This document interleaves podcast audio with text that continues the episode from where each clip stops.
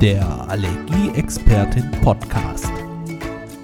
Mit Allergieexpertin Uta Amströper und ihrem Patienten Christoph Becker.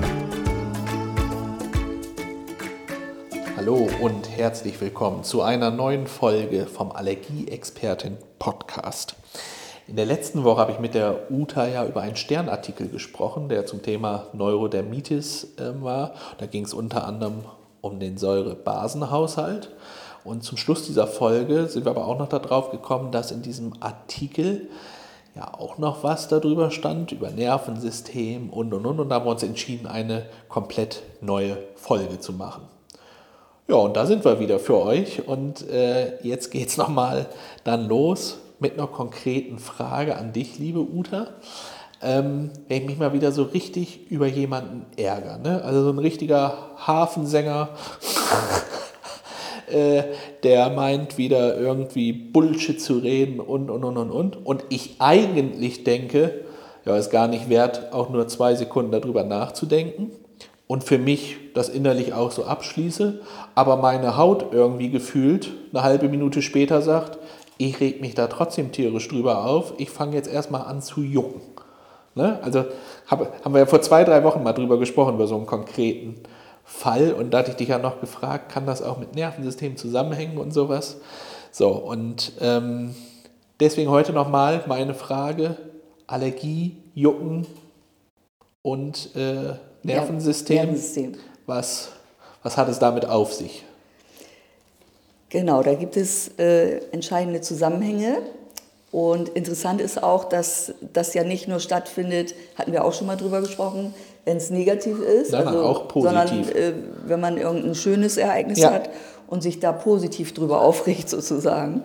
Ähm, und das liegt. Darf ich aber da gleich was zu sagen? Ja, bei den ja. positiven, also bei negativen Sachen kommt es bei mir immer sofort oder eine halbe Minute später. Bei positiven Sachen genieße ich oft erst die Situation und ja. und und. Wenn ich dann zur Ruhe komme oder das nachher, oder ich dann für mich noch so, dann kommt das später. Also wie so eine. Da gibt es schon einen Unterschied. Genau, also mhm. das ist nicht für mich gleich, also das eine ist mehr oder weniger gleichzeitig, das ja. andere ist ein bisschen zeitversetzt bei dem Positiven. Ah ja, okay. Aber vielleicht ist das, bin ich da auch ein bisschen bekloppter ja. als andere oder keine Ahnung. Ja. Ja, also wie kommt es äh, zum Juckreiz? Ähm, das ist eben dieser, äh, also dieser Zusammenhang Haut-Juckreiz. Erstmal, also durch das Kratzen, also erstmal muss man so sagen, alles, was jetzt, ich rede gleich auch noch über Entzündungen, alles, was mit dem Thema Neurodermitis, Pollenallergie, Asthma und Nasenpolypen zu tun hat, ist im Grunde genommen, egal welche Erkrankung du jetzt nimmst, es, dem liegt alle äh, dem liegen alle die gleichen äh, Ursachen zugrunde. Okay. Ja, was passiert jetzt im Körper? Und die neurodermitische Haut besonders ist eigentlich ständig in Entzündungsbereitschaft, ständig in Alarmbereitschaft. Und durch das Kratzen, was ja jetzt vielleicht nicht jetzt gerade passiert ist, aber gestern ja. äh, oder eben schon lange vorher, wird die Schutzschicht der Haut gestört. Darüber haben wir ja schon berichtet. Ja. Sie verliert Feuchtigkeit.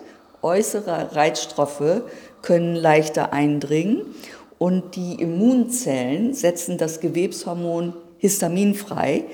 Eines, Histamin ist eines der stärksten Vermittler von Juckreiz im Körper. Und diese Botenstoffe, die aktivieren dann die freien Nervenenden, so sagt man das, und leiten den Juckreiz weiter an, ans Gehirn. Okay. So, Wahnsinn. und äh, es gibt ähm, eben eine, bei chronischen allergischen Entzündungen, die, die dem, diesen ganzen Erkrankungen eigentlich zugrunde äh, äh liegen, ähm, kommt es eben auch durch die Länge dieser Entzündung wahrscheinlich, also weil sie so, so lange äh, im Körper sind, kommt es zu einer erhöhten Empfindlichkeit der Nervenzellen, die nennt man auch Neuronen. Okay. Und diese Botenstoffe, ähm, die dann ausgeschüttet werden, die nennt man Neuropeptide. Und ähm, da ist es dann so, anstatt dass diese äh, Botenstoffe eine heilende Wirkung machen, wie sie es sonst so tun, äh, kommt es dann zu einer Nervenentzündung. Also das heißt, wir haben nicht nur auf der Haut Entzündung, ja. wir haben bei den Immunzellen Entzündung, wir haben auch bei den Nervenzellen Entzündung. Das heißt, das ist eigentlich immer da. Krass, wie und komplex durch, das schon wieder ja, ist. Ne? und durch, diese, äh, durch dieses Jucken, Kratzen ja. und da wird das immer wieder abgerufen. Also das ist immer da. Ne? Heftig. Und um jetzt die ganze Sache noch etwas schwieriger zu machen, gibt es tatsächlich zwei Juckreiztypen, weil das wäre jetzt auch die Erklärung, ähm, das hatte ich ja auch schon mal gesagt, dass die meisten äh, auf ein äh, Antihistamin reagieren. Die meisten? Die meisten. So, Außer und, ich. genau, und bei dir ist es ja nicht der Fall. Und es gibt tatsächlich einen Histamin-Jucktyp und einen Nicht-Histamin-Jucktyp. Okay. Aber beides ist eben halt. Äh, Scheiße. Ja, Deutsch gesagt. Deutsch gesagt. Oh, müssen wir das piepen? Nein, nee, ich glaube nicht. Wir sind da einfach ehrlich raus. Ne? Ja. So, wenn ich jetzt äh, das Ganze sozusagen, also nochmal abschließend, die Neurodermitis-Haut, wo ja eben oft äh, eine Pollenallergie äh, auch äh, zugrunde liegt oder eine asthmatische Reaktion oder eben Nasenpolypen äh, kommt es eben halt zu diesen chronischen allergischen Entzündungen, die nennt man auch Typ 2 Entzündung. Das heißt, die Haut reagiert also auf äußere und auf innere Reize. Okay. Das kann man sich ganz gut merken. Und ähm, ich glaube, du hattest auch schon mal gefragt oder du hattest schon mal erwähnt, ich komme jetzt so ein bisschen in, vom Nervensystem zum Hormonsystem. Mhm. Du hattest ja auch schon mal gesagt, durch dieses äh, ständige Jucken kann man schlecht schlafen. Oder kannst du. Äh, Zumindest temporär dann mal. Ne? Ja. Also mal geht's und mal liege ich dann auch wach, tagelang. Und äh, ja, hol dann den Schlaf an den Wochenenden nach. Genau. Ähm, das hat mit Hormonen dann zu tun, oder? Ja, das könnte, wenn das, also wenn, ähm, wenn das jetzt dauerhaft ist, dass man schlecht schlafen kann, das betrifft jetzt natürlich nicht nur Neurodermitis-Patienten, ja, ja, ne? so, sondern das habe ich hier auch ganz oft, dann kann es sein, ähm, dass einfach dieses Schlafhormon Melatonin, dass das abgesunken ist. Okay. Durch was auch immer, also auch wieder multifaktorielle, beim einen so, beim, beim anderen ja. so. Ähm, das heißt also, die äh, Vorstufen, also Melatonin, die Vorstufe ist Serotonin, unser Glückshormon. Oh. Und die Vorstufe ist eine Aminosäure, die heißt Tryptophan. Deswegen wird das auch therapeutisch hier oft eingesetzt, also okay. dass man das Tryptophan einnimmt, um das Serotonin zu bilden, um dann wieder das Melatonin zu bilden. Also es ist keine Schlaftablette in dem Sinne, sondern es hilft einfach, dieses Melatonin wieder zu bilden. Ah, okay. Und das gibt es ganz normal, wie so ein Nahrungsergänzungsmittel, muss ja. ich mir das dann vorstellen? Ja, ah, okay. genau. Und, und du äh, sagst, das ist aber kein Schlimm, also da wird man nicht abhängig von oder nein, irgendwie so, wie so von Schlaftabletten überhaupt, oder sowas, nicht. sondern, okay. Wird, mhm. äh, man wird überhaupt nicht abhängig davon. Ähm, es ist so, dass ähm, dieses Serotonin, das ist auch noch ganz äh, interessant, zu mindestens 80 Prozent im Darm gebildet wird. Das Glückshormon? Ja, es wird also nicht im Gehirn gebildet, sondern im Darm. Ach, krass. Das heißt also, wenn jetzt der Darm nicht in Ordnung ist, ähm, dann besteht natürlich auch die Gefahr, dass die Serotoninproduktion über den Darm nicht in Ordnung ist. Aber das äh, ja werden wir noch mal genauer ja, ja. Äh, besprechen, wenn also wir Glück hat indirekt auch viel mit Scheiße zu tun. um das mal so banal zu sagen. Also hätte ich ja nie mit gerechnet, dass ein Glückshormon im Darm gebildet wird. Also das wäre für mich so typische Gehirngeschichte gewesen. Ja, das, irgendwie. das denken auch alle. Ach, Wahnsinn. Ähm, also das war schon vor fast 20 Jahren, naja, vielleicht eher 15 oder so, ist egal, bei Fortbildungen so, dass wir äh, geschult wurden, egal ähm, auf welchen Fortbildungen ich war zum Thema Darm, bei ganz, ganz vielen, äh, ob das jetzt das Labor BioVis war, mit dem ich heute noch zusammenarbeite, oder ähm, andere Anbieter äh, zum Thema Darm. Äh, Und egal, ob es um Sportler ging, ob es um äh, Allergien ging, ob es um Neurodermitis, über 15 Jahre ist das schon her, Ja. dass man wusste, dass man dieses Ganze, was, was äh, ich jetzt hier vor mir gebe, das, das wusste man zu der Zeit alles schon. Das kommt jetzt alles erst so ein bisschen in die Medien, ne? auch im, im Und in unseren Podcast. in, in unserem Podcast, genau. Ne, jetzt äh, liest man dann in dem Sternartikel, äh, was eben auch Neurodermitis mit dem Darm zu tun hat Ja. oder Allergien mit dem Darm zu tun haben. Und das werden wir sicherlich ja dann auch in einer unserer nächsten. Vielleicht liegt das aber auch daran, dass sowas wie Neurodermitis, ich will jetzt nicht sagen, wie die Volkskrankheit geworden ist, aber ich glaube, damals war ich noch so ein Einzelfall irgendwie ge- gefühlt, also in meiner Umgebung und jetzt ganz oft, egal wo du hinhörst. Ja, und das habe ich ähm, auch gelesen. Das ist wirklich äh, jetzt wie so eine, auch äh, wurde das auch in dem äh, Sternartikel. Sternartikel, das ist wie so eine Seuche. Ne? Je, jeder hat Allergien, jeder hat Neurodermitis Ja. oder Asthma oder so etwas. Das ist jetzt in den letzten 20 Jahren so äh, massiv äh, Krass. verbreitet und äh, jetzt ist natürlich auch äh, die Forschung da Ja, ja, klar. interessiert. Und die Medien und, und Und die und, Medien. Aber nochmal äh, zum Thema Hormone. Ähm, nochmal äh, das Thema, ähm, wenn ich jetzt äh, akut eine Aufregung habe, akuten Stress habe, dann äh, funktionieren die Stresshormone so. Adrenalin und Noradrenalin, das hat man schon mal gehört.